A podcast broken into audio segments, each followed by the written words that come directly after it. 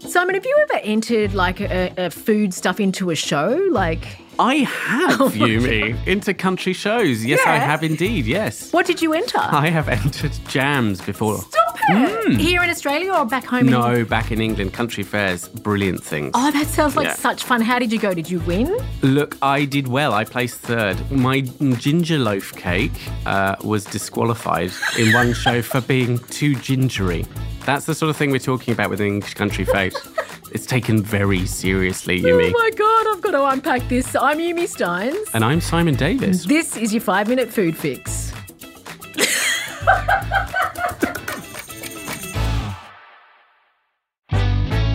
So, Simon, your ginger loaf was disqualified? Yes, my ginger loaf was too gingery. I am still upset about this to this day. But it just is testament to how serious these these shows can be in England. They really can yeah. be. So I have been recently doing a deep dive into marmalade making. Now, that's a brilliant subject, Yumi, and another one to take very seriously. Oh, and nobody takes it more seriously than the English, it would seem, from my deep diving anyway. So mm. I'm really a latecomer to marmalade. I always thought when I was a kid, I was like, why would anybody subject themselves to this disgusting, bitter, weird? It seems like it's it's refuse. You're using rubbish from industrial cooking processes as a foodstuff. Look, I think that's unnecessary trolling of marmalade here. I think you maybe your taste buds just weren't educated already for the deliciousness that is a good marmalade. They are bitter though, aren't they, marmalades? They are bittersweet, Yumi. Mm. Yes, but there is a little bitterness there. And if we're not used to that in our foods early on in life, yeah, I suppose we have to learn that. But once we've learned that or acquired that taste,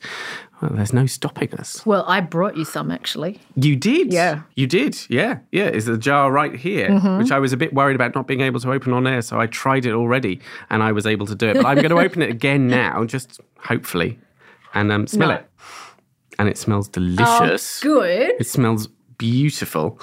What's in there? Blood orange and grapefruit. Yeah. Mm. Okay. Talk so me through it. In my deep diving, I found there are multiple ways of making marmalade, but there's hard ways and easy ways. Mm-hmm. And the hard ways are like three-day processes of stirring and scraping and uh, squeezing, mm. wringing out a muslin cloth. The whole process was just quite um, mind-boggling, but also there's no way I will ever do that. So that's not the level of care and dedication you put into this marmalade here? No. No, okay. Well, it still tastes delicious. Yeah, you just dipped your finger in. It's I, okay, I did. right? I did on air. I was trying to do it quietly. It is beautiful. Yeah. It's very fresh. Yeah, it tastes yeah. lovely. Yeah. So I guess if you're new to jam making and you haven't really done much of this stuff, the beauty of a marmalade is you use the skins mm. and it's, it particularly lends itself to if you've been to a friend's farm or their plant in the backyard, their tree, and you've, yeah. you know that the fruit hasn't been sprayed, so you can eat the whole skin without yes. any risk to your health.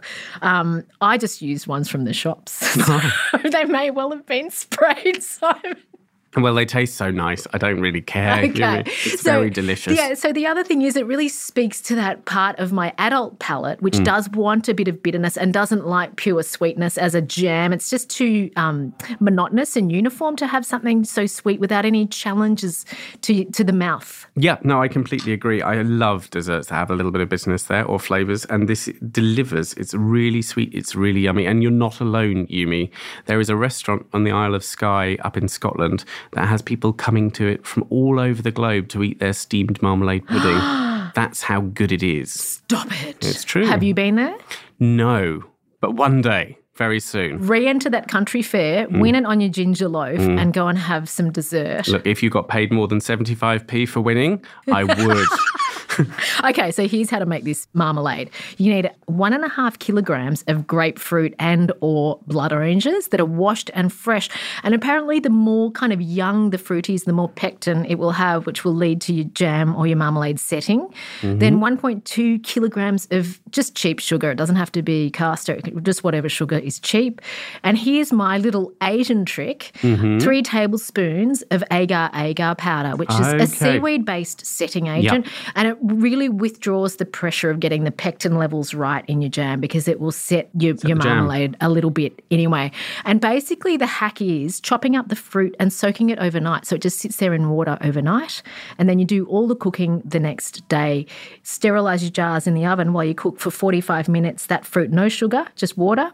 And then after forty-five minutes, you add in that huge amount of sugar and give it another twenty or so minutes before bottling it. And that is the entirety That's of it. That's it? Yes. That is absolutely beautiful marmalade. No I, straining, no scraping. Now I've just got to learn how to make that steamed pudding. Another episode, Yumi. But thank you for this marmalade in the meantime. You're very welcome. You can see a photo of it on today's five minute food fix Instagram. Delicious. Who would have thought marmalade would be a whole thing? And make sure you scroll back in our feed. You'll find heaps of other great recipes and food chat there.